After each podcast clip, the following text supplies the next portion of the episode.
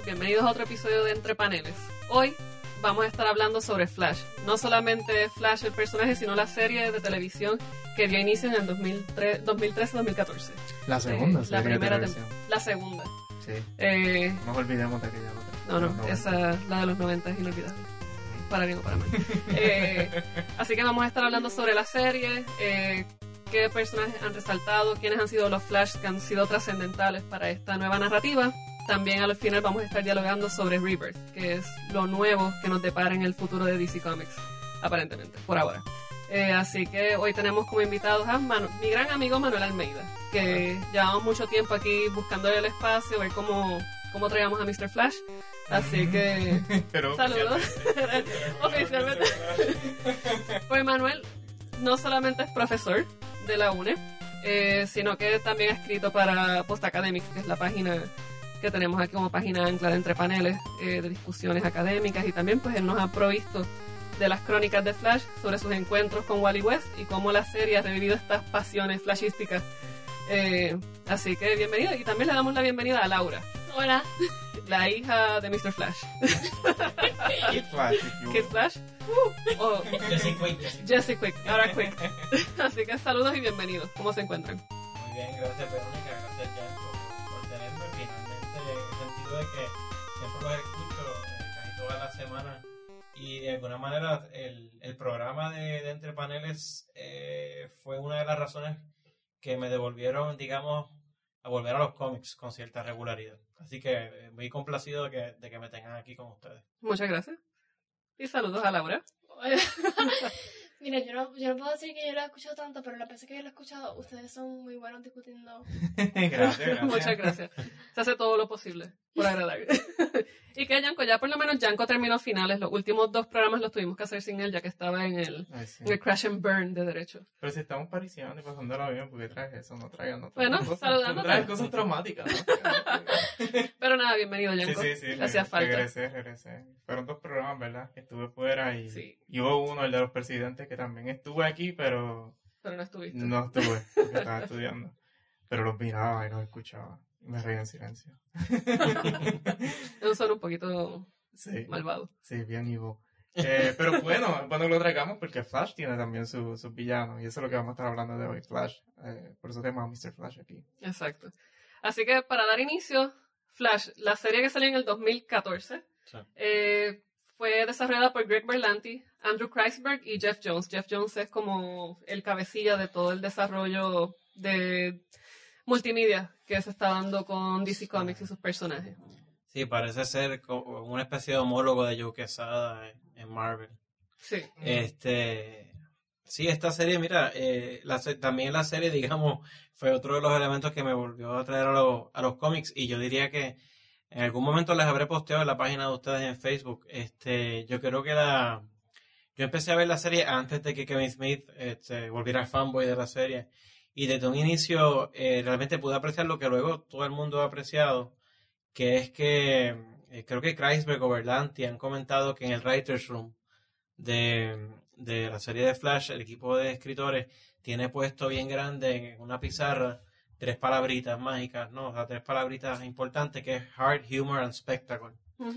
Y realmente eh, yo no sabía eso de entrada, pero cuando escuché a Kevin Smith hablar de eso en uno de sus podcasts, realmente hace todo el sentido del mundo, porque es una serie que está muy bien hecha y digamos que yo venía, yo me acerqué a la serie eh, viniendo de haberle dado una oportunidad a Arrow. Ujú. Y te voy a ser honesto, a mí me gustó Arrow bastante.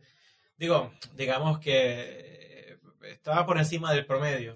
Sí. Eh, pero lo que me perturbaba un poquito de Arrow, y aunque el personaje de Green Arrow en los cómics eh, tampoco es muy chistoso, ni es muy Ujú. vivaz, ni, ni mucho menos, sí en la serie yo recuerdo esos primeros tal vez cuatro o cinco episodios que Arrow mató como 40 personas. Sí. O sea, más que Batman en, en todas sus iteraciones y películas y series de cómics.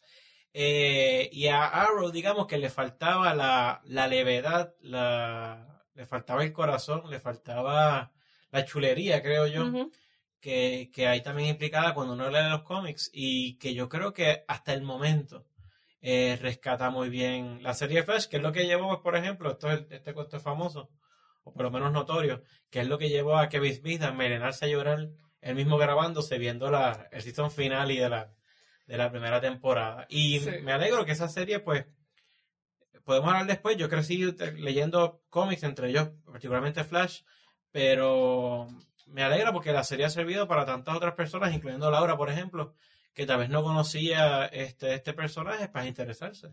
Sí, no, y es que muchas veces uno, uno piensa en las series como estas cosas aparte, pero se convierten, no sé si decir así como gay drug, eh, como este, quizás este guilty pleasure que te abre la puerta para entrar a estos otros mundos, sea del libro, sea de los juegos de video, eh, de las películas animadas, porque sirve, es eso, es como una puerta a distintos universos.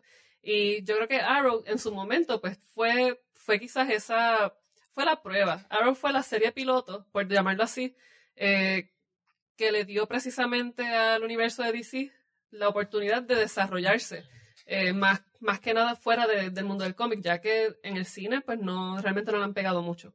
¿Te, te refieres en Arrow? eh, Arrow, la serie, sí, La serie de de televisión. Pero como, como Manuel había, había dicho, había escrito en una de, la- de las crónicas que, que hizo, este, estoy de acuerdo con él, eh, Arrow llega en un tono mucho más serio. Sí, Y cuando llega en ese tono, ese tono serio, sabemos que está saliendo, está tratando de evocar de alguna manera u otra a, la, a, a las películas de, de Christopher Nolan de Batman, tratar de traer eso a la televisión y como que no funciona mucho.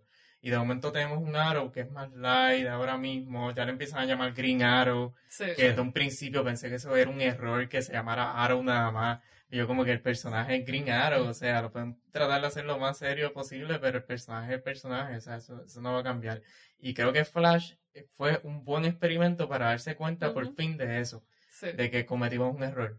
O sea, Sí, no, y la liviandad que, que también tiene Barry Allen, que tienen los Flash, los Flash usualmente son humorísticos, Sí. Es- sí, son como que esta, esta receta de Jester dentro del universo de DC, y yo creo que eso era muy necesario, porque ya, a mí, vamos, todo el mundo sabe que a mí me gusta el grit, me gusta esta cuestión oscura de los personajes, ese darkness que todos llevan dentro, pero yo veo Flash y a mí Flash me encanta, y Flash ha logrado rescatar quizás toda esa emoción que da leer el cómic, eh, esa, ese entusiasmo, esa alegría, reconocer los personajes. Cada vez que sale alguien y, qué sé yo, Cisco dice, ah, vamos a llamarlo, qué sé yo, claro, know, ¡oh!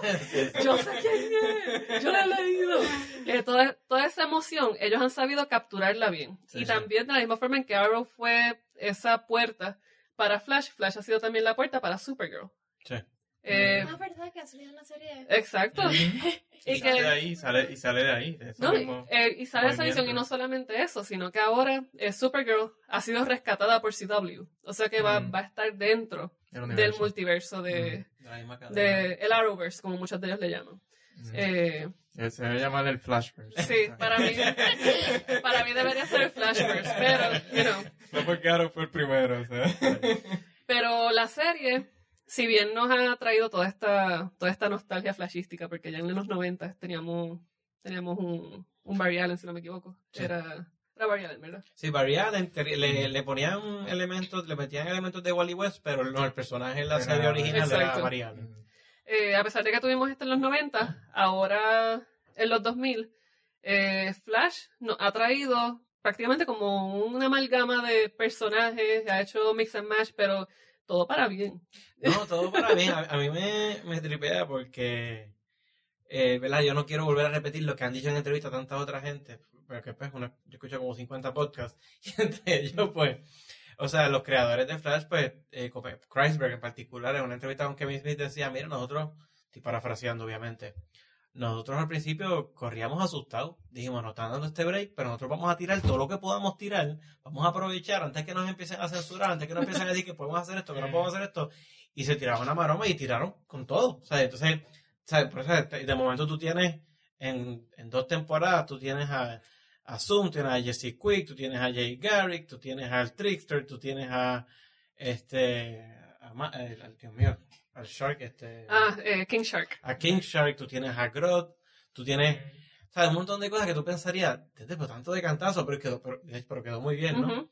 Eh, y, y bueno, nada, que aunque eso yo sé que ellos dicen que surgió de ahí, digamos que, que uno pensaría, pues eso abruma, pero realmente no. O sea, realmente han dado, o sea, han dado un paso. Sí, lo han sabido sa- hacer. Es que lo han sabido, lo han sabido, colo- han sabido colocar todos esos personajes de manera estratégica y no los han traído para dejarlos en el olvido, que es algo que me gusta mucho. Hay series que han traído personajes y lo ponen en un episodio, una cosa media tonta. Smallville hacía eso mucho. Power Rangers. Y después los, los- los tiraba y no lo volvías a ver. Y si ese era el personaje que a ti te gustaba, el DC Comics, te chavaste porque no lo ibas a volver a ver. Sí. Aquí han sabido cómo manejarlos, regresarlos otra vez, hacerlos parte de la historia principal, hacerlos también parte de Sí, side stories. se salieron, se salieron un poco de, de las recetas sitcom que Sí, todos los episodios pues es una historia nueva con personajes nuevos y no sabemos que existieron los de la semana pasada. Pues Mm. ya aquí en Flash pues di- dice- dijeron como que mira no, eh, qué sé yo, eh, bregamos con King Shark hoy. Eh, tres días después vamos a estar hablando que King Shark hizo tal cosa, dejó este rastro, hay que Mm. bregar con esto, para entonces bregar con lo otro. O sea, esa- eh, todo se ve súper hilvanado. Sí. Y eso precisamente creo que es uno de esos grandes atractivos. ¿no? Y, y tienen, lo- y se nota que lo, lo mejor de todo también es que uno nota que los creadores están haciendo bien su trabajo y que son a su vez unos fanboys. Sí. O sea, esta gente este, se nota que están, tú sabes, nerdeando mientras hacen el programa. Eh, y, por ejemplo, mencionamos ahorita la, la serie de los 90 de, de Flash. Mm. Y, o sea, eh, tenemos que el, el- el- eh, se me escapa el nombre del, del actor, pero el actor que hace de Flash de Varial en esa serie, Ujú. pues entonces vuelve y sale Sí. en esta serie, en la segunda, en la segunda serie. Primero sale como el papá de, de Barry Allen, Ujú. y luego, spoiler, si no han visto al final de la segunda temporada, pues sale como Jay Garrick de, de la Tierra número 3. John Wesley Ship. John Wesley Ship. Este, muchas gracias. Y, por ejemplo, eh, Mark Hamill, ¿verdad? Luke. Skywalker, que fue el trickster en la serie de los 90, Vuelve otra vez. retoma el papel en, Sí. por lo menos en dos o tres episodios Sí. de los Sí. tricksters. O sea, que hay, y hay, por no decir que hay un montón de... De las sí, dos y por no decir que hay un montón de elementos de los cómics y de personajes que no son ni tan siquiera los más conocidos, de personajes que son como que oscuros y que existen. Esta gente lo está como jugando, ¿no? Ellos abren esta caja de juegos, están Sí. poniendo en el tablero todas las fichas que puedan poner y realmente uno solo goza con ellos. Sí, y, y a pesar de ser fanboys, yo creo que, porque muchas veces cuando uno tiene episodios de fanboyism, eh, se- la, la persona se preocupa en plasmar unas cosas en, en la pantalla y ya, pero esta, esta cuestión de buscarle la lógica a todas las acciones, de pensar bien el resultado, quizás es una cuestión de vivírselo más. Eh, en Flash vemos que estas personas de verdad se han dado la tarea de trabajar súper bien con todas estas historias. Te dan pedazos que uno los ha leído en 52, uno los ha leído en, qué sé yo, en Flashpoint. Te dan todos estos pedacitos. Uno reconoce los personajes, los actores son excelentes. Sí. Eh, los actores, uno los ve, uno los escucha y uno siente de verdad que, está, que ellos son parte de un cómic, porque Mm. han recuperado toda esta esencia. Eh, el nivel de adaptación, Yanko, aquí que... Ya, sí, adaptación. Yo siempre estoy pendiente de eso. Yo creo que ha sido, ha sido muy bueno. Ha sido muy bueno porque se ha tomado mucho en cuenta la realidad de la televisión y cómo está la televisión ahora mismo. Este, y yo digo que fue riesgoso en el sentido de que no se tiraron Arrow. Pudieron, ya Arrow, aunque yo estaba en desacuerdo con esa serie, tenía su fanbase y fácilmente pudieron tirarse un Flash Dark, igual que Arrow. Y, y fue lo contrario. Se tiraron uno más light, no llega a, lo- a los zánganos como Smallville. Que yo la vi completa y de verdad me parece un poquito sanganita, no llegó ahí. Y se mantuvieron así el season completo. ¿Y qué terminó pasando? Arrow se tuvo que ajustar básicamente a Flash y no al revés. Que fue lo que uno pensaría que pudo haber pasado, porque vuelvo y repito, Arrow tiene su fanbase establecido. Eh, y fue tan así que, aun cuando Arrow cambió un poco el tono, eh, lo que generó fue básicamente eh, crítica positiva crítica positiva. So, básicamente, por eso es que yo digo, prefiero decir que es el universo de Flash en vez del de Arrow, porque yo siento que desde que llegó Flash todo cambió. Este, Legends of Tomorrow llegó también Sí. en ese mismo tono. Este, Supergirl, aunque no estaba en la misma cadena, llegó en ese mismo tono también. Este, tan así que hicieron un crossover y quedó bien, en el sentido de que lo- los dos tipos de programas encajan perfectamente. Y sé que ahora en CW va a caer perfecto. Así que en cuestión de, de, de adaptación, creo que además de ser nerds y geeks, que se nota que lo son, los que, todos los que están llevando esto, eh, incluyendo y sobre todo los escritores, eh, y creo que Geoff Jones no está llevando este proyecto, Eh, supervisándolo. Jeff Jones sí está, Está presente, supervisándolo, sí. que eso también es, es bien importante. Este, Jeff Jones es el que se eso- encarga que, que el universo del cómic eh, sea bien interpretado en- Sí, es un tipo de supervisor. Exacto. Este, en Eh, el proyecto como tal. sí. Y, y creo que, que es excelente. De verdad que yo pienso que es excelente.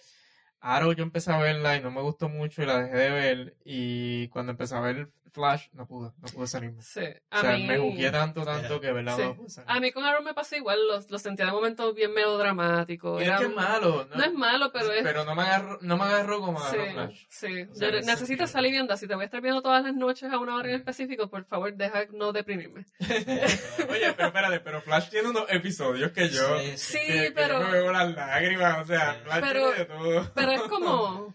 Es esta, esta melanco- la melancolía de por sí en su Mm, definición tiene esta cuestión de dulzura. Eh, eh, de Flash es, es así mismo. Flash te da el golpe, te aprieta el Mm. corazón, te lo estrangula, te lo deja como una pasa, pero dale cinco minutos y ya estás amándolo otra vez. Algo importante también que, que, que, que quiero darle, ¿verdad? Props a la, a la producción. Este Barry Allen no es un jester. No. Este No. Barry Allen es, es un tipo serio, tranquilo, humilde, que tú pensarías, "Ah, eso está trillado. Mano, y pega como quiera. Sí, sí. O sea, la serie no puede fallar. Sí. Y se ha tirado varios riesgos y no, no falla. La cosa es que le ponen un montón de responsabilidades a Barry Allen. Él es. Tiene 26 años. Es un nene. Pero el, el balance que hacen entre sus responsabilidades trabajando como CSI en Central City Police Department Mm. y cómo se relaciona con los demás y cómo se relaciona como Flash, ese, ese juego entre ambas, entre ambas caras de la moneda se da a Y no tienen miedo en cambiar las cosas. No. Vimos cómo está Iris, vimos cómo está Wally. Este, no hay ningún miedo, mano. O sea, No. te tiran ahí, vamos a cambiar los personajes y, y no solamente el, el color de piel, sino este, la relación Sí, de los personajes. Este, creo que aquí Wally y Iris son hermanos, ¿no? exacto. Sí. En, En- en el cómic eran primos. eran, no, era sobrino y tía.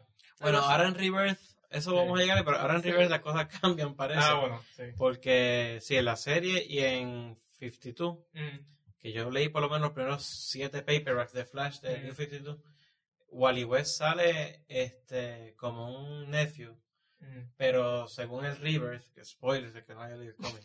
Vamos a ir ahí. Este, sí, el, el Wally West, Wally West de verdad, el original gangster, cuando regresa, este, habla de que ese también se llama Wally West y es un primo de, eh, del otro lado de la cepa, que como él también, en honor al, creo que a un Sí, de pater, un abuelo que se llama Wallace West, pues a ambos primos distantes le llamaron Wally West. O sea que parece que en el River van a haber dos Wally West. El Sí. Wally West que tiene rapidez, eh, que es afroamericano, este, y que es el Wally West este que estaba apareciendo en el New 52, Mm. y el Wally West este original, que todo apunta a que entonces va a ser como el personaje principal de la serie de Titans. Exacto. Este, Impulse. que más o menos, no, no sé si me encanta la idea, eso, separar eso, pero, pero sí, o sea, pero había, eh, había un cambio, Mm. digamos que había un Mm. cambio, eh, que el cambio ahora se, va a haber un reacomodo por el. Rebirth. Exacto. Sí. Habrá que ver cómo, cómo la serie sigue o no le sigue la pista para eso, porque la, la segunda temporada acabó la semana pasada, esta semana, Esta semana. Mm. acabó esta semana, y pues todo apunta a que acaba con el inicio de Flashpoint.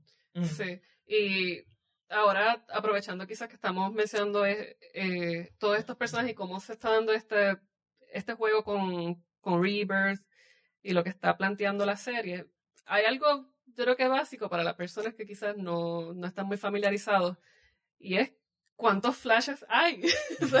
Porque la gente de momento dice, no, pero Barry Allen, Barry Allen es el único flash y yo así como que, dude, no.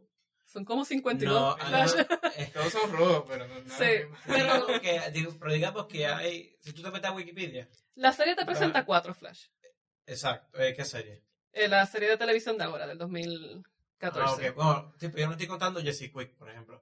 Pero digamos que gente que se ha llamado Flash, está pues obviamente el Golden Age Flash, que es Jay Garrick, el Silver Age Flash, que es Barry Allen, y, y es justo hablar de Flashverse y no de Arrowverse, porque se sostiene con la historia del cómic. Porque, si no me equivoco, por lo menos en el mundo de DC, cuando comienza este asunto, no le, llam- no le llamaban el multiverse, hablaban de Parallel Universe o algo por el estilo. Es cuando Barry Allen existe. Barry Allen en un momento dado no es que le sigue a Jay Garrick, sino que, es que son los flashes de dos mundos Paralelos. paralelos. Y que ellos, por la super rapidez que tienen, pueden pasar de un universo paralelo a otro. o sea, que le da paso a toda esta noción eventualmente del multiverse. Eh, pues tú tienes después eh, un chamaquito de 10 años que era fiebre de sobrino de, de Iris, este fanático de, de Barry Allen, de Flash, y que sufre el mismo accidente. Yo creo que luego la, la racionalización de esa explicación viene a ser que era un deseo inconsciente de Barry tal más cual. Pero bueno, el punto es que rayo. Eh, este, sufre el mismo accidente prácticamente que, que Barry Allen y se vuelve en Flash. Y, perdón, ¿sabes? Digo, y si insisto sobre esta historia, porque la historia es importante y la comentábamos fuera del aire, que es que, o sea, eh, Wally West tan pronto consigue la rapidez, muy rápidamente se convierte en un personaje en sí mismo. Mm. Este, y se convierte en Kid Flash. Eh, y aunque comienza con un traje idéntico al de Flash, luego pues, va, se va a poner este, este, dif- este disfraz, no sé, uniforme, amarillo y rojo y sin capucha, o sea, con el pelo suelto. Eh, y se va a convertir en uno de los miembros de Teen Titans. Eh, si, si hacemos un fundadores. poquito, de- exacto, si hacemos un poquito de historia, en lo que tal vez es uno de los, digo, esto tal vez tiene que ver mucho con la época en que yo crecí con los cómics, Mm. pero tal vez una de las historias más importantes así de estas cataclísmicas de, del DC Universe, que fue Crisis on Infinite Ujú. Earth, este, con George Pérez, me recuerdo un arte tremendo. Eh, en ese, en el contexto de esa serie de 12 issues, en el número 8, eh, Flash Barry Allen muere salvando eh, la existencia, de hecho. Y ante la muerte de Barry Allen, es que en el número 12 de Crisis, Wally West decide quitarse el, el- el uniforme amarillo y ponerse el uniforme propiamente de rojo de, de Barry Allen y se convierte a partir del 85 en el Flash que lo comentaba los otros días. o sea, digamos que la generación, por ejemplo, de mi hija, que tiene 13 años, este, o los que se entren, o los que, o tú tengas 80 años y estés conociendo a Flash ahora a través de la serie de televisión, pues el Flash que van a conocer es Barry Allen y Wally West como alguien tangencial. Pero digamos que habemos algunos de nosotros, yo nací en el 79, por ejemplo, yo compré ese cómic número 8 en la farmacia High Park en Río Piedra. O sea, eso yo lo recuerdo y, lo regalé, lamento ahora haberlo regalado. Lo regalamos como parte de regalar toda mi colección, pero, eh, pero para muchos de nosotros el Flash no era Barry Allen. Barry Allen fue un Flash, como fue. Jay Garrick, pero el Flash de verdad era Wally West. Y no solamente que era el Flash de verdad, es que sostuvo una serie, ¿verdad? Porque después comenzó una nueva serie de Flash. Y toda esta popularidad de I am the, fastest, the, ma- the- the fastest man alive no es, eh, comienza propiamente con Wally West, si no me equivoco. Le abrí cada issue con My name is Wally West and I'm the, fast, the, fastest, the fastest man alive. Eso incluso es de Wally, no es de, de Allen. Pero comento eso porque no solamente es que tiene una larga corrida y bien interesante y bien chula, sino que cuando yo regreso al cómic, gracias a ustedes y gracias a otras cosas que han estado pasando, yo de momento me di cuenta que gente como Mark Waid son súper estrellas. Pues miren, Mark Waid, digo, cuando yo dejé los cómics, Mark Waid ya era una estrella, porque ya había hecho Kingdom, Kingdom, Kingdom Come. Kingdom Come con Alex Ross y tal. Pero Mark Waid donde hace su huella, donde se hace como escritor de veteranía, es en Flash. Y le imprime una profundidad al personaje de Sí. Wally West que lo definió. Y no solamente eso, no es el Barry Allen de ahora, es, el- es Wally West Flash, el que consigue un montón de poderes que ahora se los atribuyen libremente a, a, a Barry Allen, Mm. pero es Wally West el que conecta con el Speed Force de una forma tan íntima. Eso nunca pasó en el storyline clásico de Barry Allen. De hecho, yo creo, yo creo que el concepto de Speed Force no Es es Mark de- de Waid que Mark lo Waid, trae. es que sí, Exacto. eso es así. Eh, y de ahí, pues, de ese contacto con el Speed Force, digamos que en efecto Wally West se convierte en el Flash más rápido de todos los, ¿verdad? De todas las. Eh, y, y que siempre había sido, digamos, un Flash, no sé si más interesante, porque quizás es el que, con el que yo me crecí, pero digamos que era un Flash que tenía unos shortcomings personales Mm. eh, digamos, unas debilidades personales que Barry Allen como personaje no, no tenía. O sea, Wally West siempre hubo un momento donde era el asunto de si yo puedo vivir bajo la sombra, ¿no? De, de Allen, ¿no? Que este, po- no es poca cosa. Aparte que era mi ídolo, pues no es poca cosa, salvó la existencia. este, pero además de eso, era un personaje que, claro, uno lo ve irónico, uno lo ve creciendo. Uno lo ve enamorándose de Linda, eventualmente me enteré, de eso pasó después que dejé de leerlo, me enteré que tienen hijos, que tienen por lo menos tres hijos. Eh, o sea, y uno ve un- el desarrollo de un personaje que cuando yo vengo a los cómics, les voy a ser honesto, me molesté, porque cuando me acercó Flash, que del- de los cómics de superhéroes, ¿verdad? Yo leía tantos otros cómics, pero en el ámbito de los superhéroes, pues Flash era como mi personaje favorito. Y de momento yo veo, en el 2005-2006, eh, trajeron a Barry Allen, eh, fueron marginando a Wally West, eh, y eventualmente me entero que tienen esta serie de Flashpoint, Ujú. sale New 52 y Wally West, pues no existe. Sí. Y entonces, este, eh, 35 años de historia, eh, tú sabes, por la borda. Es como cuando J.J. Abrams coge Star Trek y la reinicia y te elimina Volcan. Mm. Entonces, tú sabes, eh, yo, yo me he chupado eh, la Regular Series, Next Generation, Deep Space Nine, Voyager, y tú vienes en golpe y porrazo en una película, tú nunca hayas visto Star Trek, porque lo admitía, que no Ajá. era Star Trek, y vienes a deshacer todo el legado que yo, ah, mira, Para que venga este chamaquito Eh. a deshacerse. entonces, este, pues digamos que, que a mí me chocó, eh, pero me, me desvié. Entonces, el, el cuarto, digamos, Flash, que es otra creación de Mark Wade, Mm. eh, no es Flash primero, primero se llama Impulse, que es Bart Allen. Mm. Eh, yo creo que esos son, digamos, los cuatro principales. También está Jesse Quick, que no recuerdo muy bien la cosa, pero decidió una formulita matemática Sí. y entonces conseguía rapidez. y creo que en esas últimas temporadas mías coleccionando cómics habían unos cuantos otros speedsters. Mm. Pero, eh, insisto, esto para hacer historia de cómic. Este, Sí. Esta corrida de Mark Waid de Flash no solamente es. A mí me extraña que. Yo sé que han ido coleccionando en paper, pero me extraña que no le hayan coleccionado como en una especie de ómnibus, porque lo amerita. Pero además de la de Mark Waid como escritor, eh, la segunda mitad de los 90 y de los issues 70 al 105 de, de esa serie de Flash que ya no existe, ahí también se hicieron carreras, grandes artistas, pencilers, dibujantes. O sea, ahí Mike Waringo, que, que eh, se convirtió en uno de mis, dibujantes favoritos, hizo carrera que, y murió, también me enteré después, murió hace unos años. Mike Waringo hizo carrera con Flash, Carlos Pacheco hizo carrera con Flash, eh, Oscar Jiménez hizo carrera con Flash, eh, Greg La Roca hizo carrera con Flash. O sea, un montón de gente. Y es como que de momento yo llego y nadie, nadie, tú sabes. Marco es el que escribe, yo, eh, ahora está escribiendo este. Él está en. Ay, Dios, es que he escrito Eh, 20 Marvel. cosas.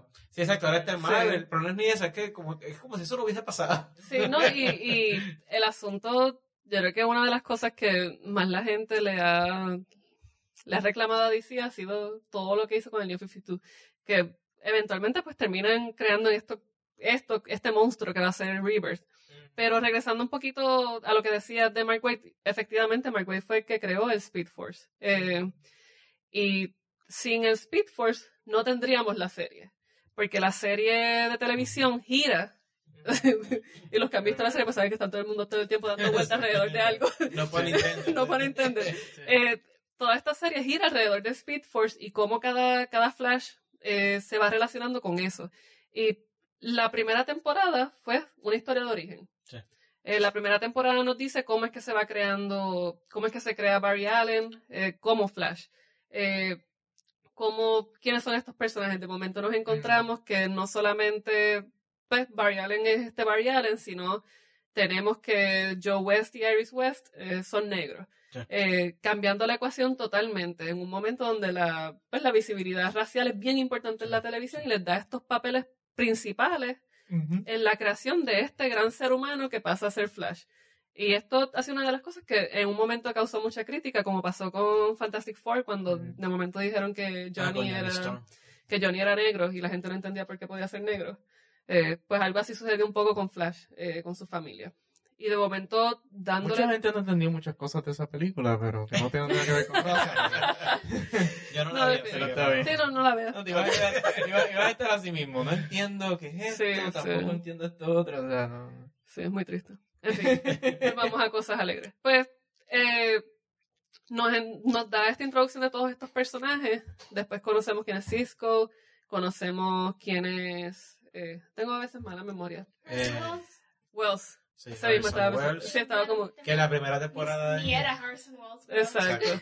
Sí, Exacto, la primera temporada era Ebon Thorne. sí. que- Pero no lo sabes hasta después. Exacto. Que era Zoom. sí, En la primera temporada. en nuestro. En, en- en Earthman. sí. Sí, por ahí va la cosa. Y entonces... Es eh, Reverse Flash, ¿no? sí. Sí. Y este... Ah, no, yo dije Zoom. Sí. Zoom, el Reverse Flash. El, el Eh, beat es más smooth. Sí, O sea, lo- yo no pero- dije, eso no era, dije, dije, era Reverse Pero tú sabes que, pero, pero yo puedo entender ese, ese desliz porque al principio, cuando se empezó a hablar de Reverse Flash, inicialmente dijeron que el que venía era Zoom. Sí. Eh, y después fue que lo pospusieron para la segunda Y temporada. se parecen mucho también. También, O sea, el sí. concepto es lo mismo prácticamente. Sí, no, incluso en los cómics el Reverse Flash es, le llaman Zoom en otro Mm. multiverso, en otro, si no me equivoco. Sí, yo, yo recuerdo, ahí, ahí yo no recuerdo. Yo sí recuerdo que Reverse Flash era el archine- de Varian particularmente, Mm. el archienemigo por excelencia. Y hay unos cómics bien famosos donde creo que. Ay, Cristo, yo no recuerdo muy bien, pero hay un storyline en donde Varian, eh, yo dudo que lo haya matado, pero se. It was presumed, se, se, se- estaban suponiendo que él lo había matado y lo llevan a corte incluso. O sea, era como el gran archienemigo, pero no. Ya estoy apelando a la memoria. No, no muy bien. Hay que, hay que ir atrás a, eso, a esos cómics de Silver Age y todo eso. Sí, definitivamente hay que tener mucha paciencia, Sí. quizás para... A mí me gusta, no, no te creas. me ¿Sabes que cuando yo estuve releyendo, vienen unos tomitos que son bien interesantes de la época de guerra de Superman, de Ah, Wonder Woman, de. Batman, y es bien interesante porque entonces toman estos strips de los 40, de los 50, cosas así, y de momento tú dices, wow, de verdad que Eh. no es tan malo, Eh. pero la escritura ha mejorado un montón. No, no los tienen que colocar en el tiempo. sí, también, sí, en su sea, momento yo imagino que eso debe haber volado cabeza, sí, por ahí no. para abajo. No es como que las historias de Silver Age, tú dices, diablo, qué brutal, me voló, me voló la, la mente con el, el, el plot twist. Sí, el plot twist. O que alguien sea- se quita unos visores o algo así. Sí, ¿no? Pero... eh, Batman es Bruce Wayne. Oh my god. Ese era el plot twist. Eh, pues en esta primera temporada nos da la historia de origen de Barry Allen y nos da la historia de origen del Big Bad. Eh, Joss Whedon tenía una característica bien peculiar, era que siempre llamaba a todos los malotes de las series de Buffy el Big Bad. Y era que todo giraba en torno a ese personaje. Pues aquí Flash, pues no se ha hecho extraño de eso y el Big Bad era Reverse Flash. Sí, Mm. y que era Eobard. Eobard. O Eobard Wells. Sí, porque era Eobard eh, Thawne. Y Eobard Thawne, que sabía, yo todavía ni más, ¿cómo fue que él logró coger el cuerpo de, de Eso era Wells? que cuando Se movía bien rapidito. con la novia, Sí. mentó Sí. fue. Y ahí es que estaban como que lo- le metió esta, este cosa. Ay, yo no me acuerdo lo Fue- que era, pero Sí, es que era algo que- Era como una máquina. adoptó como que, la, la- como que las características Sí, físicas suyas y Mm. después dejó el, el cuerpo ahí muerto de. Yo no me de- recordaba. Ay, es verdad, sí que Que- lo dejó es un momificado. un accidente de Sí. carro, algo pasa en un carro en la Sí. calle y es que pasa todo eso. Él causó el accidente. Exacto. Sí, Sí. eso. Para eso tenemos a Laura que tiene una, una mente más Sí. fresca. Yo estaba aquí pensando que era, que era antes de esa, en la playa. no, no. No, hay una escena que es en la playa que él Sí. está con la, con la esposa. Sí que Yo cuando recuerdo. él decide que va, que va a ir para Central City. Sí, claro, lo, digamos que lo bien logrado de, de la serie es que aunque el, el televidente, Mm. este, Cisco. Eso suena como extraño, televidente, que cuando, que, Audiencia. que la, que la audiencia Mm. cuando está viendo la serie sabe desde un principio que Harrison Wells no es Harrison Wells y que es un villano, Mm. este, uno a la misma vez que Grant Ghost, a la misma vez que, que Flash, Mm. le va cogiendo cariño, porque no lo sabe, Mm. y está siendo como un mentor, uno sabe de entrada que este tipo es malo y que, tú sabes, lo que quiere es que este desarrolle toda su potencia en la primera temporada para después eh, aprovecharse de ella y, y regresarse a su propia tierra. Eh, la serie logra a tú cogerle eh, un liking, eh, no cariño, porque cariño no sería, pero a tener un aprecio sí. al personaje. Tú sabiendo que es malo y que lo está haciendo. Entonces, pero claro, dentro del contexto de la serie, pues variar en Flash. Y de ahí viene la gran traición al final, ¿no? Mm. Y el de Cisco también, para toda esta gente. Porque se convierte en un mentor de todos Sí, ellos. no, se crean unos lazos afectivos prácticamente paternales entre todos ellos. O sea, porque ya Barry Allen no solamente cuenta con la figura de Joe West, tiene a su papá, ¿cómo era que se llamaba? Mm. Eh, Dr. Allen. Henry. A Henry. Tiene a Henry que estaba preso por culpa de quien había matado a su mamá. Y tenemos entonces a, a West, que.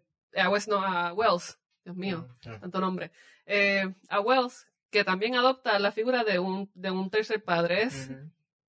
Tenemos a uno que quizás apela a la cuestión física, que puede ser eh, Joe West, que lo, des- lo desarrolla en, una- en un aspecto, pero tenemos a alguien que quizás lo reta en una cuestión intelectual. Sí. Y crean entonces esa afinidad. Y Y uno, hay que lo reta también en cuestión de como superhéroe, porque Sí. nadie lo entiende más que él. O sea, Sí, él es el, básicamente el mentor que, el- que, lo, que lo entrena en, en, en, eso, en ese camino de superheroísmo, como Ujú. quien dice. Porque eh, yo, diría, yo diría que Wes más bien lo entrena en la cuestión de la moral y de, y de esas cosas. Sí, es el good guy. Exacto. Pero, pero básicamente sin, sin eh, Harry, sin, sin él, no, no hubiese sido. Sí, no hay desarrollo de todos. No se sí, porque esa primera temporada y parte de la. No, parte de la segunda, no. Esa primera temporada, sí, y parte de la segunda. Barry Allen está tratando de maximizar todas sus capacidades. Y en esa primera temporada es Harrison Wells. Sí. Exacto. Claro, para su beneficio ulterior. Pero. Harrison, eh, Ivan Thorne, Harry Wells- Harrison Wells, el que está ayudándolo a que, a que sea más rápido, a que pueda vibrar a través de, lo, de los sólidos, a que pueda hacer, a que pueda viajar entre universos, a que pueda hacer 20 cosas, ¿no? Mm. Eh, ajá. No, pero, no, pero eh, definitivamente, o sea, Wells es quien lo ayuda a desarrollarse como superhéroe, maximiza sus capacidades. A diferencia de Joe, Joe así es, es el amor incondicional. Wells- Wells Yeah. Quiere sacarle el jugo, literalmente. Está tratando de desarrollar toda su fuerza, todo el speed, para poder entonces adquirirlo y él poder ir a su casa, regresar. Entonces, ah, él estaba en Earth eh, 3. Vamos a ponerle un nombre. Porque No, nunca lo el dijeron. en el dos. Es el dos, sí. No, eh, Reverse Flash viene de otro. Ah, ok, pues. de Ah, otro- yo pensaba que era Harrison. Eh, No, no. eh, O sea, no como Reverse Flash, sino el Harrison del segundo season. Que, está en el- que viene del 2 porque... Sí, no, no, no, te no, miento, no, no. sí. Eh, Eobard Thawne viene del futuro, pero en Earth Exacto. 1. Ah, sí. Sí. Sí, él era, Él era el hijo o el Él era como de el tataratataranieto de Eddie. Y- Por eso es que se cambió, por eso es que se cambió el timeline. Por, Exacto. por eso fue que, Ok. que Barry al último tuvo que tomar la decisión difícil que tuvo que tomar. Sí. Bueno, Y, pero- Tú dices, Fue bueno, la- al, al Fue la final decisión fue. de, de, De Eddie. de- Porque él exacto, fue el que decidió, decidió matar- matarse al mismo para que Sí. nada de eso pase. Ah, exacto. Sí. La- Eddie, Eddie fue el que hizo la matemática al final.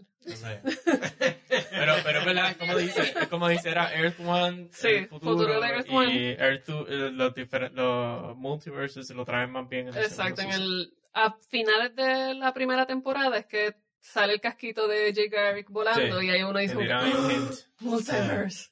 Y ahí pues uno Pero se digamos va yo no pensé en multiverse, cuando salió eso yo dije, ah, mira, tiraron ahí un de esto para qué, mira lo que hay aquí, Ah, no. conocemos la historia del original, Chacho, y no. chiquilla. Cuando yo lo vi, no, no pensé que iba a ser que literalmente se iban a tirar el multiverse. no, cuando yo lo, ahí a mí me salió lo nerd y yo, Sí. multiverse, sí, y Brenda así, ¿de qué tú hablas?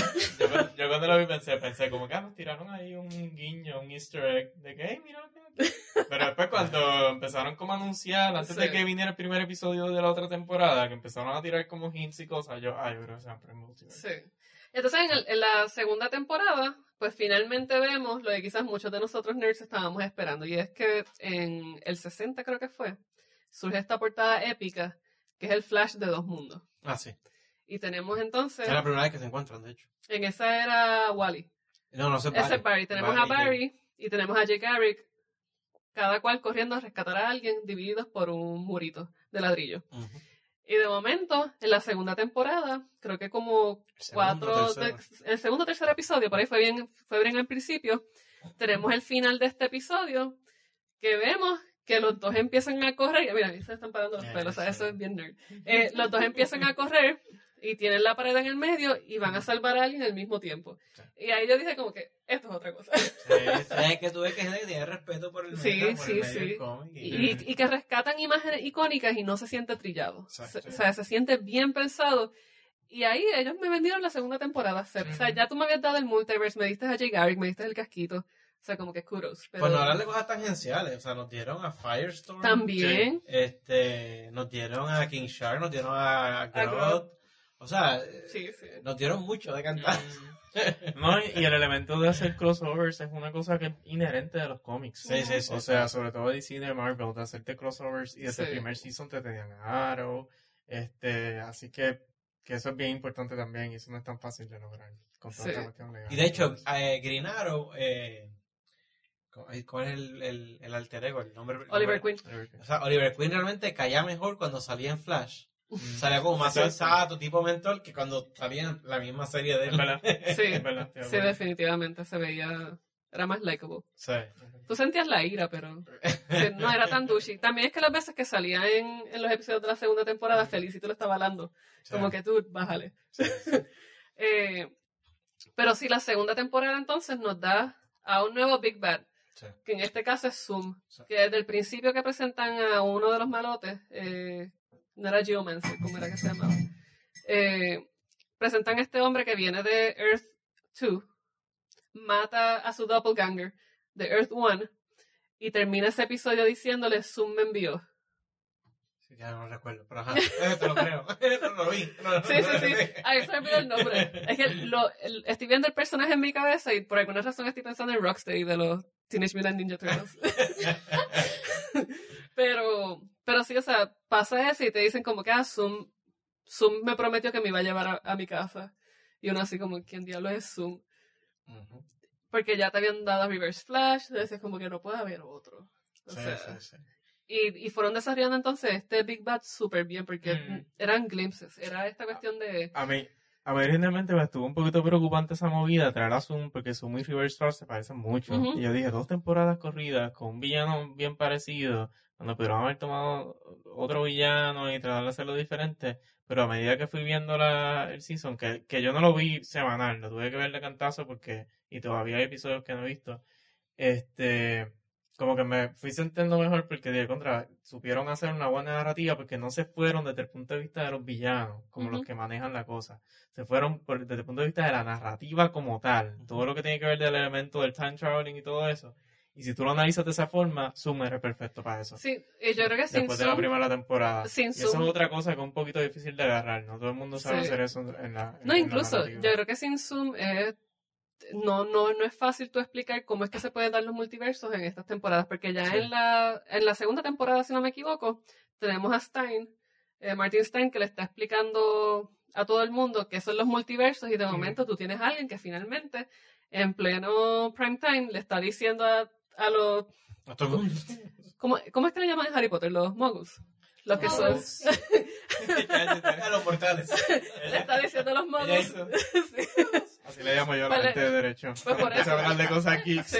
Y empiezan como que de que tú hablas y ya saben que ustedes son modos. Pues exactamente. De momento tienes a alguien en prime time explicándole. Es que nosotros tenemos la magia. O sea, Sí. somos seres mágicos. Pues de momento tienes a este hombre en prime time explicándole a los muggles cómo corre esto del multiverse. Porque todo el mundo, la gente dice como, ¿y qué es eso del multiverso? Te diré de acuerdo. Y sí, no, y uno- la gente nunca, te, nunca, o yo creo que nunca decide entenderte, pero de momento este hombre te está diciendo, te está poniendo los tres circulitos, te está diciendo, Claro. mira, esto es así, esto es acá, acá. Y todo el mundo está feliz porque finalmente entienden. Mm. Pero como que no... Sí, porque, pues, Porque son Pues, moguls. Son muggles. Trata de hablarle varitas a un mogul a ver qué te va a decir. Yo tengo 13 años esto. Porque eres una, eres una persona mágica. Sí, es porque tienes un gran padre. Modestia aparte. pero, pero mira, o sea, Me gustó tu pon de cómo corren estas cosas, muy apropiado. es que yo creo que con Flash es bien difícil no Sí, ser funny. es verdad. Puedo estar todo el episodio interrumpiéndote cada vez que digas algo y decir, es un pon, es un pon, es un pon. Pues entonces tenemos, nos, nos presentan el multiverso, todo el mundo se queda feliz porque finalmente lo entienden, y Zoom entonces está llevando toda la narrativa de cómo es que está funcionando esto. Hay unos, hay- ellos lo llaman unos breaches, hay una, como unas rupturas, Unos eh, portales. unos portales en el, dentro de, de Central City, eh, 52 precisamente, lo cual te dice lo- las personas que siguen los universos de DC, pues son los 52, los 52 universos eh, y las 52 posibilidades. Pero eh, Zoom solamente decide operar a través de Earth 2. Lo cual yo considero un poquito tonto, porque si tú tienes el poder de atravesar todos los portales, tráeme a alguien cool, qué sé yo, de, de Earth 31. Algo así. Pero está muy bien. O sea, tu pelea, tu pelea es el orden del número. O sea, Earth 31, yo, yo creo que sería como un montón de extraterrestres. Sí, no, y, Ahí como que... no, y de seguro es algo bien loco. sí sabes que está la guía con, hay Sí, una con guía todo. que tiene todos los, Sí. todos los, y cómo son, cómo se ven las personas y las versiones de los superhéroes Exacto. en eso. Es bien interesante. Eso, Eh, Sí, fue esto- Morrison el que hizo Grant eso. Morrison hizo el Multiversity el año pasado. ¿Cómo que se llamaba esa Eh, guía? ese es el The Guide to Multiversity. así. Así mismo se llama. o The Multiversity Guide. Pero creo que fue el penúltimo ejemplar que tiraron de esa serie. Eh, pero sí, Sí. lo pueden conseguir. Eh, si necesitan una guía de cómo es que se ve el multiverso, ahí van a encontrar el mapa. Literalmente tiene un mapa. Sí. Eh, y van a aparecer todos los Justice Leagues y todas- todos estos héroes, cómo se ven universo por universo por universo, hasta los que han sido descubiertos al momento. Hay unos que te los deja a la Exacto. imaginación para Sí, de seguro ahí está Earth Ahora, en la serie ellos son, juegan luz con eso, porque en la serie incluso, estos de Earth 1, 2, 3, ellos conscientemente te dicen, estamos, estamos por convención. Exacto. Que este es el 2 y el 3, porque quizás el nuestro es el que es el número que sé yo qué, pero prime. nosotros partimos de aquí. Ujú. O sea, que ellos, ellos están como más... Sí, sí, no, no sé, por ejemplo, en algunos cómics el Earth Prime es prácticamente como una tab- tabula rasa. Está todo en blanco, es un desierto, las cosas pasan porque sí. Pero entonces acá no, Earth Prime es el, es el, el multiverso donde vive Arrow, donde vive Barry Allen. Y después seguimos con, con el Earth 2 Exacto. por default. Eh, entonces Zoom entra y sale, trae villanos nuevos al Royal Rumble diario. Y a mí me pareció bien interesante cómo cada vez iba aumentando. Era el nivel. Teníamos uno que era medio flojito al principio y después no. Vamos a traer uno peor. Pero, era, pero había un propósito. Sí. para eso. Cuéntanos de propósito. El propósito era, era retar a variar en retarlo más y más y más y más para hacerlo más y más y más rápido para Sí. entonces poderle quitar la velocidad cuando estuviera en su máximo. Sí, su y, máximo- y como toda buena historia, eh, siempre hay un con- hay algún prototipo de droga. Y en este caso, Velocity 9.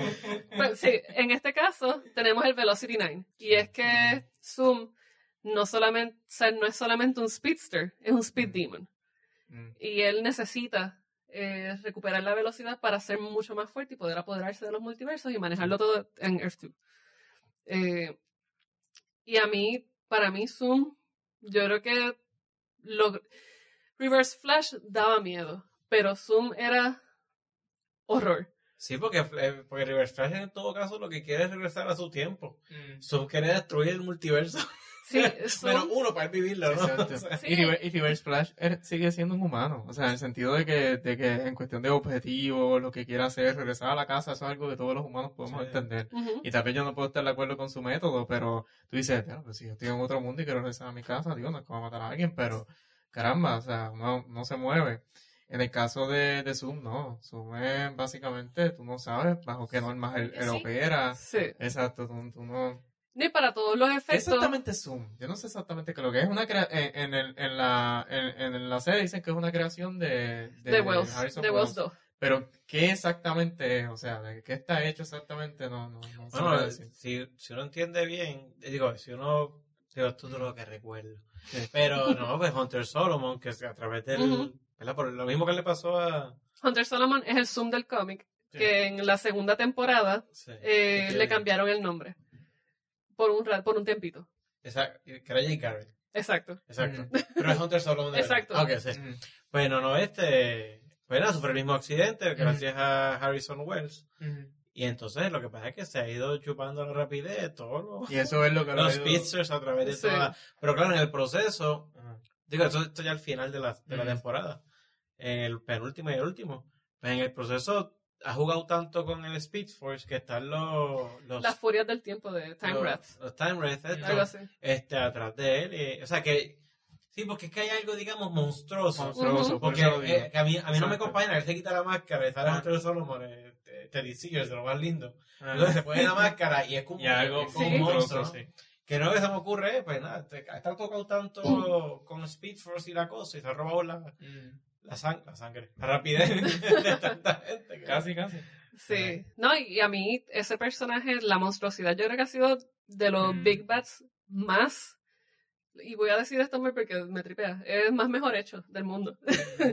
Y, o sea, la forma en que ha sido construido, de verdad que ha sido, ha sido excelente. Y es precisamente, yo creo que el hecho de darte este Big Bad así monstruoso, Mm. que tú creas una distancia totalmente con él, y de momento quitarse la máscara y decir como que, pero este es Jay, o sea, yo lo quiero. Mm. Ahí realmente te demuestra la oscuridad que puede habitar en el ser humano. Y yo creo que ese ha sido el choque más grande con el que se ha topado el Flash Gang Sí. en, este, en esta segunda Bueno, temporada. hay, hay una escena de, que es de como hace cinco o seis episodios atrás, que es cuando ya, ya todo el mundo sea, tiene más o menos claro el panorama. Ajá. de qué es lo que está pasando, que, que él está ya, ya empezó a terrorizar, ya empezó a, a- a aterrorizar Mm. eh, la Tierra 1, en donde alguien grabando un video y él en el video al frente le, le, le parte el cuello a como a 20 personas. Sí. yo dije, esta es de las escenas más fuertes que yo he visto en Flash hasta el momento. O sea, el tipo no tenía ninguna ningún reparo en demostrar Ujú. que podía matar a todo el mundo como que en 10 segundos. Este, o sea que sí que era espantoso. Sí. O sea, era un... Sí. Sí, no, no solamente eso, sino que te dan también esta otra vertiente, por ejemplo, del serial killer. Él era un serial killer, él iba Mm. buscando eh, todos los speedsters que se encontraban en el camino porque necesitaba tal cosa y hasta cierto punto tenía su, propio, su propia cajita de recuerdos, que es donde nos encontramos eh, super fast forward al final, nos encontramos a The Real Jay Garrick, Sí. que no solamente The Real Jay Garrick, es Barry Allen del 90. Ah, exacto. Y de hecho, y, pe- pero antes de eso, o sea, pues la monstruosidad de Sumi como lo muestran, o sea, él sin ningún reparo se limpió a Henry Allen. Sí, O sea, lo mató como si... Yo por un segundo pensé, pero se acaban de presentarle un love interest a, a Henry Allen, que era la, la, la del de laboratorio, eh, un episodio atrás y ya lo mataste, o sea, pero este... Sí. Pero, ¿qué fue lo que estabas diciendo ahora que iba a... Eh, no, que sí, pero continúa. Ah, no, no, lo de Jay Garrick. Sí, sí. Pues, que entonces, claro, el spoiler es que no haya Exacto. visto, pero en ese en el season finale que es algo de nuevo algo bien de de, de, de, lo- de nosotros los, los fiebros. Mm. este que entonces exacto Henry ya no Henry Allen el actor que hizo del Flash en los 90 que después hizo el papá de, de Dawson Leary en Dawson's, en Dawson's Creek y después ahora volvió a Flash. Este hace de, Jay Garrick y no solamente que hace de Jay Garrick ten- tengo que cotejar pero cuando él dice el som- todo es mío, ¿no? Y se pone el disfraz y todo, menos el casquito. El casquito ese era una locura que se inventó el. Hunter Solomon, eso no es mío. Y cuando Harrison Wells le dice, sí, pero fíjate, irónicamente en Earth 2, pues ese casquito simbolizaba esperanza y tal más cual. Después lo voy a robar yo algo a él y se lo pone. Y cuando se lo pone, pues se lo pone normal. Pero cuando él está por irse, porque ¿verdad? la resolución es que se va a ir esto de Jay Garrick eh, con Harrison Wells y Jesse para Earth 2, para ver cómo logran después que Jay Garrick se vaya a Earth Ujú. 3. Esa escena visual que está en el mismo medio de Jay Garrick, que tiene aguantado por un lado a Jesse y por otro lado a este, Jay Garrick tiene el sombrero puesto así. Hizo por mi madre, tengo que dejarlo. No estoy casi seguro que esa es una de las imágenes icónicas de cómo Alex Ross para Kingdom Come, por nuestras Sí. series clásicas, dibujó a Jay Garrick. Que Sí. era con el sombrerito de este, era con el sombrerito De lado. de lado. Sí, no, Si, si, si siguen hablando, lo puedo verificar. Eh, no, pero esa, esa escena es fenomenal. Sí. Y precisamente eh, Alex Ross Mm. lo dibujó así. Eh, así que Ah, sí. Ah, sí, pues lo voy a buscar. Bueno, aparece con el casquito así medio virado. Y la cosa más interesante es que yo, cuando están dando todos los flashbacks, eh. ¿Ve? Yo me di cuenta, pero. sorry, eh, todos los flashbacks, eh, presentan cómo es que Hunter Solomon tiene su historia de origen, cómo es que él se desarrolla en serial killer. Sí. Y es que él ve cómo eh, su papá mata a su madre, no solamente cómo la mata, sino que lo obliga a él a quedarse viéndolo. Sí. Eh, y el papá tiene el casquito. El papá tiene el casquito y Hunter Solomon se queda con ese casquito toda la vida. Sí, sí, sí. Y yo creo que esa es de las cosas más creepy que he visto. Sí, tienes razón, que no, que no me acordaba de eso. Pero tienes razón. Sí. O sea, y yo creo que este, todo este background que le están dando, es- esta, este depth, toda esta profundidad que le dan a estos personajes, yo creo que y, y con Hunter Solomon y como Zoom, es yo creo que de las cosas más terroríficas que hemos podido ver en, en cine de superhéroes. Eh, o televisión de superhéroes, porque incluso las cosas que hemos visto, por excepción de Bane en Nolan, Sí. yo creo que no ha habido ningún Big Bad, bueno, quizás Heath Ledger. Heath Ledger como Joker, yo creo que fue... Quizá, y de nuevo, ninguno de ellos en tres segundos le partió el cuello a 30 personas. Exacto. Sí, que en ese, en ese sentido, eh, Sí, es, un villano, hicieron- es un villano digno de una película de Es estas un. Big Sí, Bad de verdad.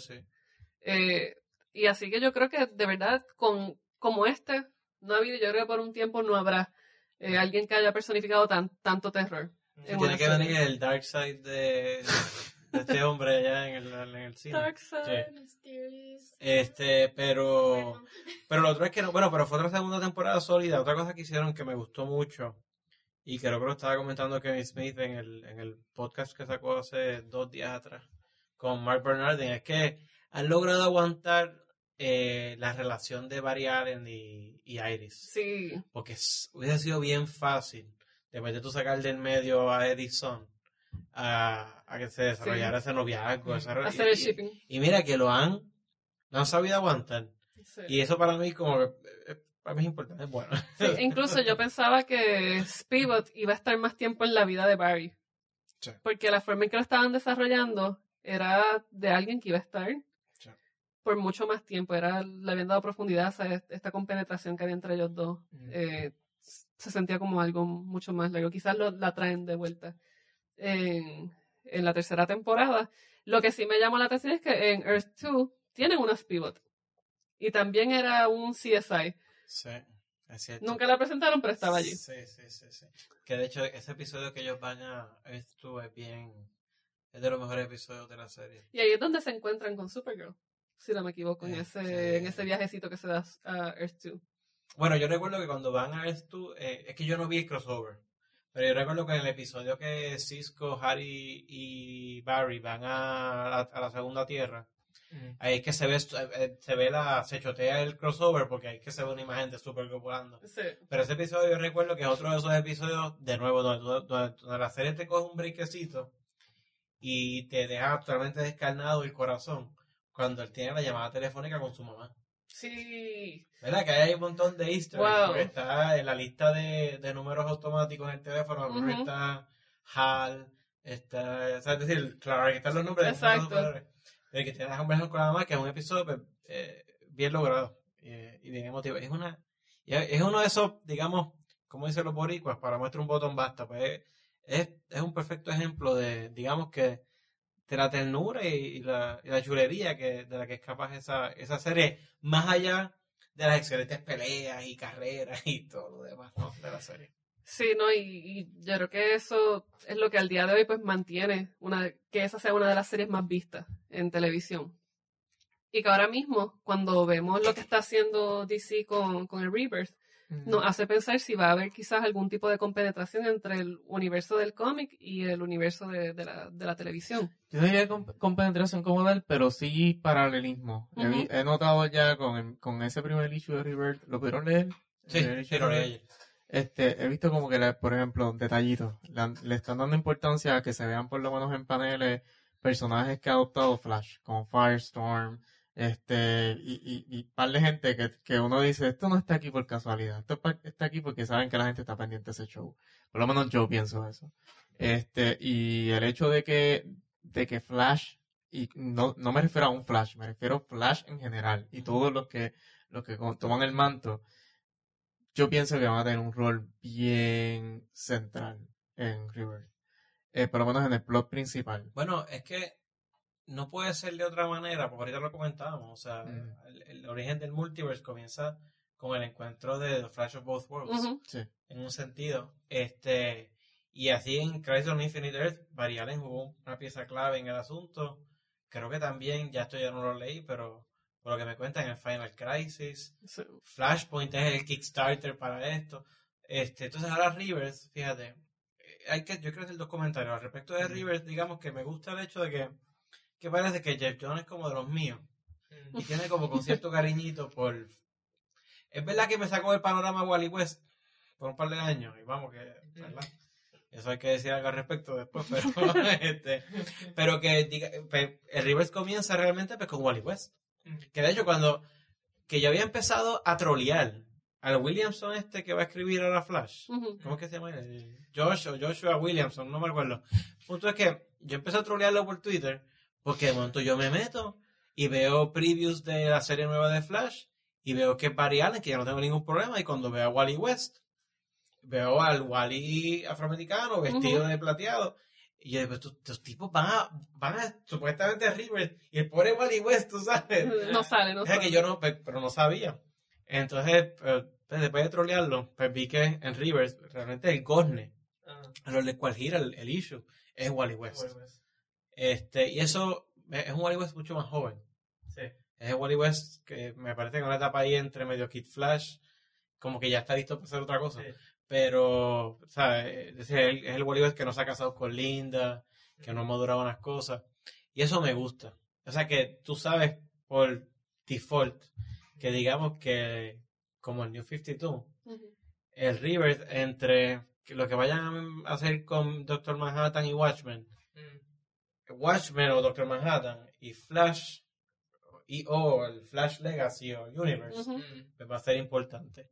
Eso comentario. Lo otro que yo quería decir es que yo espero que, que no pase, y aquí ya hay un elemento que está fuera de nuestras manos como lectores y tal vez de, de otros como artistas y los creadores, y es que el mercado no impacte de forma tal, porque a mí no me gusta cuando, y esto es mi juicio personal, mi criterio personal. O sea, a mí no me, no me gusta cuando se mezcla mucho lo que está pasando en el cómic y lo que está pasando en la televisión y en el cine. Y, y fíjate, no es tanto que no me gusta, es que si fuera que la dirección de influencia es que en el cine y o en, el- o en la serie de televisión siguen o emulan los cómics, yo no tengo ningún problema. Mm. Pero cuando yo empiezo a ver que lo que pasa en el cine o lo que pasa en la serie de televisión empieza Mm. a influenciar lo que pasa en el cómic y a cambiar, tú sabes, la genealogía que tú has establecido por años, ya yo tengo un problema.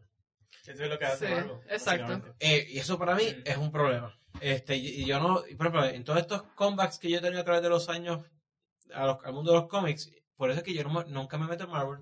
Sí, no, y, y yo creo que algo que DC ha, ha sabido hacer muy bien ha sido que tiene el universo del- de la televisión. Y si tú quieres leer algo en formato cómic que siga las aventuras de estos personajes en televisión, pues le tira un cómic que responde, en este caso el Flashverse, en el caso de Green Arrow al Arrowverse.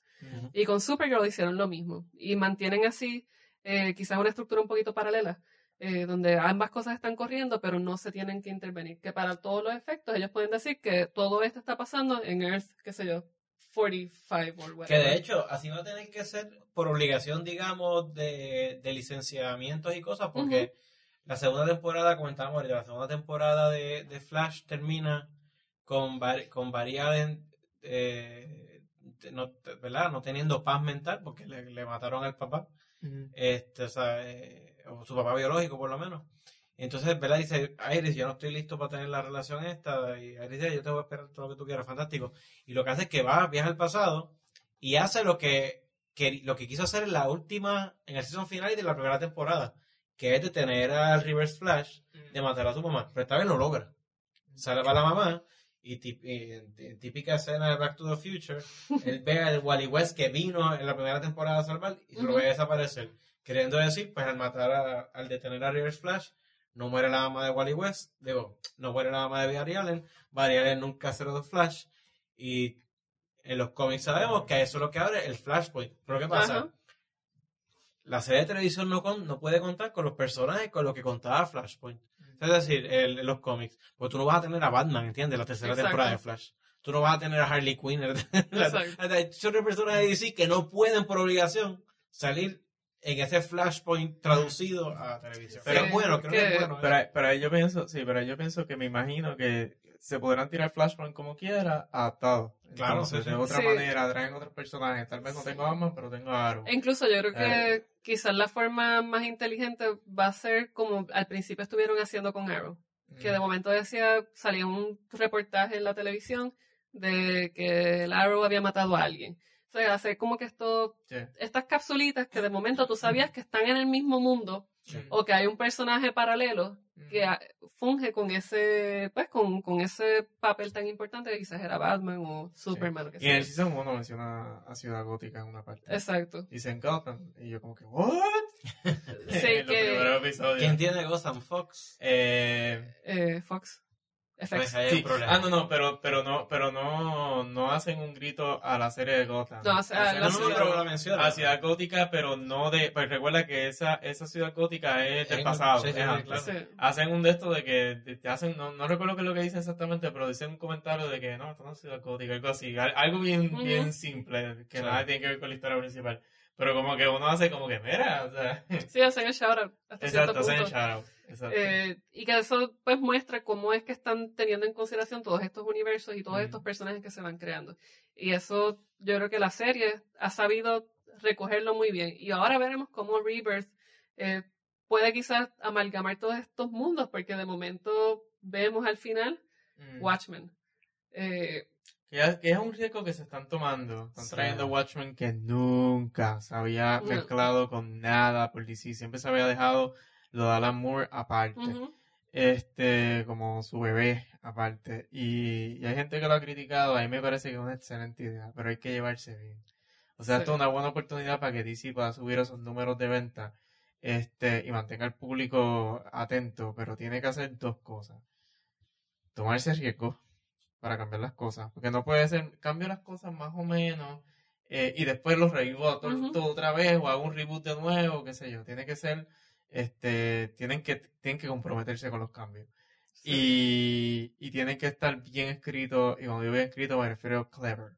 O sea, porque yo creo que es como único puedes capturar la atención de la gente y a un mundo donde estamos aceptando narrativas como Game of Thrones, como lo nuevo, como quien dice, en el sentido de que, ah, sí, este, que me corten personajes, que esto es lo que me mantiene, tienes que retar, tienes que retar y tienes que hacerlo, no, no, no puedes seguir dando vueltas a lo mismo porque vamos a tener 18 reverts más, que es lo que han hecho Y, hasta ahora. y Sí, que- y que de nuevo, o sea, eh, los DC siempre había tenido, cada como todas las grandes, siempre tienen cada cierto tiempo los eventos cataclísmicos. Pero digamos que hasta lo del Flashpoint, Mm. habían pasado cosas serias, pero se habían respetado genealogías establecidas. Mm. O sea, cuando yo volví a los cómics, yo de momento vi que Jason Todd estaba vivo. Mm. De nuevo. O sea, pa- o sea, yo vi a Jason Todd morir, ¿entiendes? De solamente morir, Sí. morir, revivir, todo lo que Sí. pasó. o sea. Por eso, pero no, no, pero ni eso, yo estaba tan quitado. Yo, yo, se había yo, quitado. yo, yo conocí a Red Hood Ah, tarde, ok. o sea, Sí. para mí que, que, que lo revivió, que si lo metieron y qué fuente de que dio, no, o sea, Mm. pero que, lo, pero que DC tenía, digamos que, y eso es algo que a mí me gustaba como lector, que tenía unos desarrollos y unas trayectorias particulares. O sea, en Crisis, de hecho, no muere solamente Variane, muere Supergirl. Ujú. Este, a Batman hay un Robin que se le va, eh, molesto, que Dick Grayson, y Dick Grayson madura, se convierte en Nightwing, crece, hasta ser líder eventualmente de los Titans. Eh, en, en- en una historia termina siendo Batman finalmente, que es lo que todos nosotros queríamos en los 90. Sí, que eso fue en el Esa es mi 2010. tesis, literalmente. O sea, eh, Jason Todd muere y se le respeta la muerte Mm. por sobre, qué sé yo, 20 años, 15 Ujú. años. Varianes se le respeta la muerte. O sea que en DC como que tú tienes las cosas pasar y se, solidi- se solidificaban. O sea, no se buscaba la manera de que, ay, mu- murió, pues hay que revivirlo. Bueno, Sí. yo lo con Superman y Doomsday. Mm. Eh, pero más allá de eso, eh, habían personajes, no porqueritas, no que se te murió Vibe, o no que se, que se te murió Sí, sí. Flash, se te murió. Sí, no es como, no es como pero, Marvel pero, que pero de sí, y aunque, eso, aunque eso es cierto, siempre tenían como, por ejemplo, el rol de ese personaje lo llenaban rápido con otra cosa y Ujú. entonces uno se preguntaba, bueno, me cambiaron un poquito la identidad del personaje. En el sentido, o sea, no se toman riesgos de vamos a tirarnos esto bien fuerte y ya, y hay que darle paso a otra, a otra cosa. O sea, siempre, y New 52 se supone que era el intento de eso, Ujú. de decir, ya se acabó, vamos a tirar una línea en los storylines, vamos a empezar de nuevo. Pero poco tiempo después ya estaban echando para atrás con el, ¿cómo es que se llamaba? Eh. A lo que DCU, vamos aquí. El DCU. No, lo que tiramos, lo que quemamos aquí, que salió hace como un año. Que era. Que fue para el Multiversity. exacto. Que salió para ese... Ah, se llama. Bueno, pasó... Ok. Lo que sucedió fue... Terminó la Mm. tirada de, de New 52. Sí, me acuerdo. Ah, Hubo, un, hubo un gap de unas historias que tiraron. sí. Empezó el Multiversity. Multiversity se suponía que fuese como que este gran evento que iba Ujú. a solidificar, a, pues, a crear todo este... Todo A este corregir los errores de New 52, Pero entonces sale el Multiversity, el Multiversity no tiene ningún tipo de consecuencia en lo que Mm. estaban haciendo con DC, desaprovechan la oportunidad Exacto, porque Grant Morrison de momento le dice, mira, te tengo el mapita, o sea, literal, está el mapa. A hacer un cambio, pero es aparte. Exacto. Pasa, pasa para Y de momen- Sí, y de momento deciden hacer el DCU.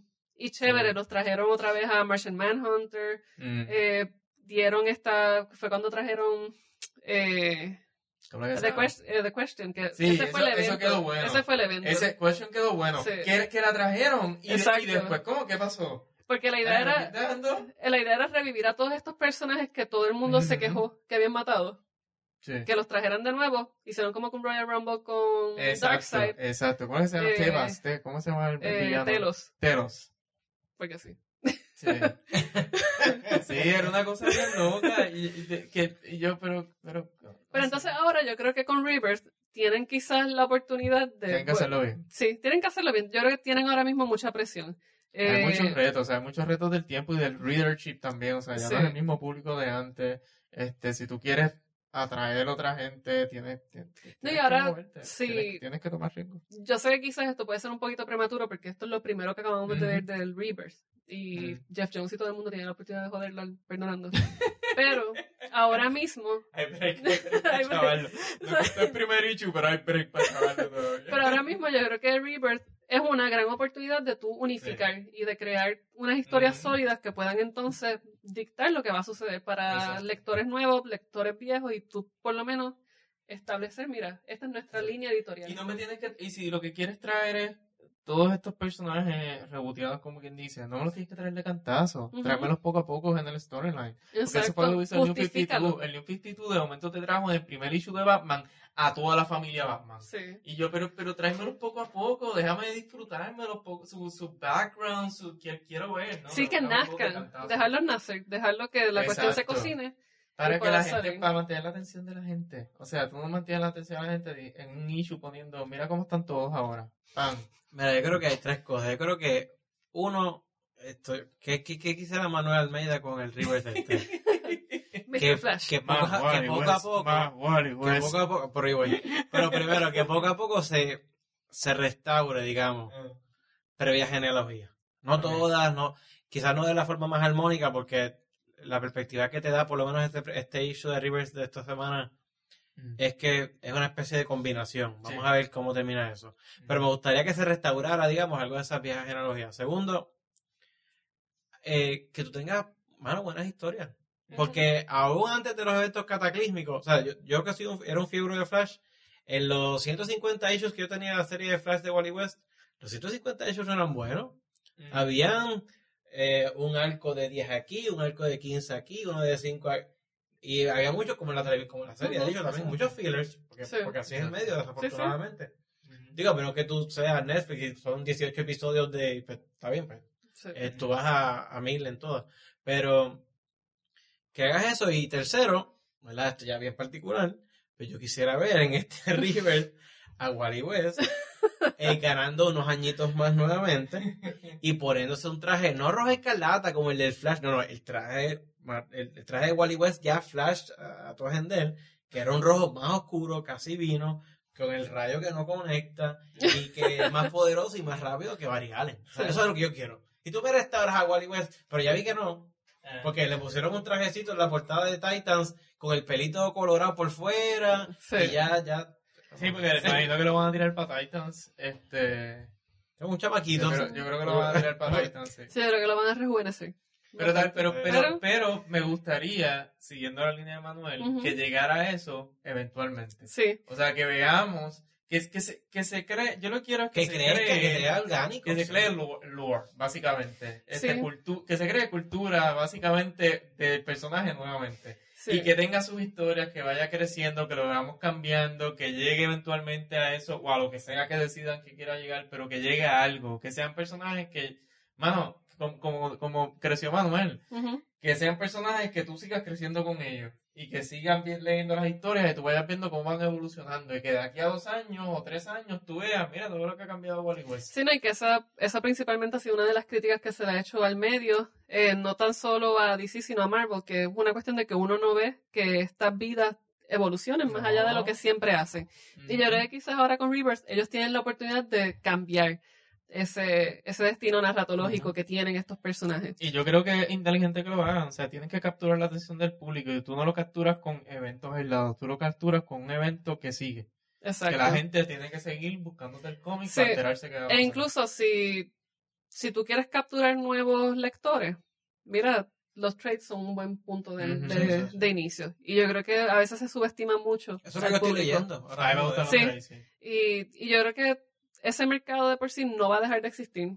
Ahora tienen que solidificarlo para que las ventas semanales se sigan Sí, dando. Y yo creo que esa es ahora más que nada la gran preocupación. Por lo menos Rebirth, el primer volumen, el primer issue, fue súper positivo en la forma en que se escribió súper bien. Y, yo yo, yo quisiera significar, o sea, esa escena, eh, al final supongo, entre Barry Allen y Wally West, este, donde Wally West dice, no me reconoce tampoco, y empieza a decir, pues te quiero agradecer, que empieza a desintegrarse en el Speedford. Te Ah, quiero llora, habla claro. agradecer. Habla claro, No, llora. no, no, y se ve, se ve, Te viste- sentí te viste el- de- el taco, el taco. La No, lagrimita. no, fue una gran vida, muchas gracias. Y al final, que Variales empieza a llorar también en Melanao, decirle, o sea, how could I ever forgive, eh, forget you? Y sabrá, esa, esa es la mejor escena cómic. No, de, ahí, ahí sí. Eso quedó muy bien. quedó muy Sí. bien. Me hubiese gustado que ustedes... Se nota la- amor de parte de- del Me, creador. me hubiese encantado que la audiencia que no está escuchando pudiera ver la cara de Manuel. bueno. Yo lo que así lloraba y subía hasta bochornado al lado. Oh my god. Pero sí, yo creo que Papi, esto es un... Esto es ficción. No, yo al punto casi, casi. Yo nunca he llorado. Ah, Pero yo llegué al punto que yo casi, casi. Está, está bien llorar, está bien está, llorar. eh, está muy bien llorar. Y si lloras encima de un cómic, trata de no mojarlo mucho. Sí, sí, baja el... La, la única. Llórale, ay. La, las lágrimas, como que no me vienen tan fácilmente. Ah, Pero yo creo que la, la vez que yo casi que estaba como que ya a punto de llorar, yo creo que fue leyendo The Box Thief al final del. Ok. Ah, Ah, pero para que pero no fue. Ah, no, Sí. pero de Puctifa, eso es... Eso. Yo lloré. Yo, yo como que me quedé mirando la pared. En la película y en el libro. Pues mira, pero mira lo gracioso. Tú lloras, casi lloras con Buffy y tú tienes que viste de 45 años. Y que viste con 45 años, un manganzón, llorando envenenado viendo Ron, Barry, Ron. Sí. El último episodio de la Pero, pero, temporada. para ser justo, que Smith llora fácilmente Sí. por otras razones. Tiene la facilidad de llorar. Pero es que yo creo que parte de lo, de lo chévere que tiene tanto el medio del cómic como el de la televisión es que te mueve las pasiones. Sí, y, sí, yo- sí, y- y Rebirth precisamente ha logrado hacer esto al darnos este final tan, tan Muy impactante. emotivo, muy, muy bueno. Muy buena movida. Y, y yo creo que si seguimos así, podemos esperar algo bien interesante luego y, y que va a trazar entonces una nueva narrativa para, para el universo de DC. Pero bueno, ya quiero darle las gracias a mis invitados, a Manuel, Gracias por tenernos. a Mr. Flash, a Laura. No, conseguir y, qué bueno, y qué bueno que no vine, porque somos de de invitados para darle política a Sócrates o Gramsci. De manera puede estar de invitado para darle cómics. Yo te si, si algo que yo te dijera que me creyeras que tú ibas a venir para acá. Así que le íbamos a pasar bien. Gracias por. Eh, no, definitivamente, y que este sea la primera de muchas otras intervenciones. Y, y que sea, pues, como siempre hemos hablado, el origen de nuevos proyectos. Pero Así que, nada, quiero darle las gracias a todos los que nos han estado escuchando. Les quiero recordar que nos pueden chequear a través de entrepaneles.com, en Facebook Entre Paneles, Twitter, YouTube, Stitcher, TuneIn Radio, Entre Paneles. Así que, nada, hasta la próxima.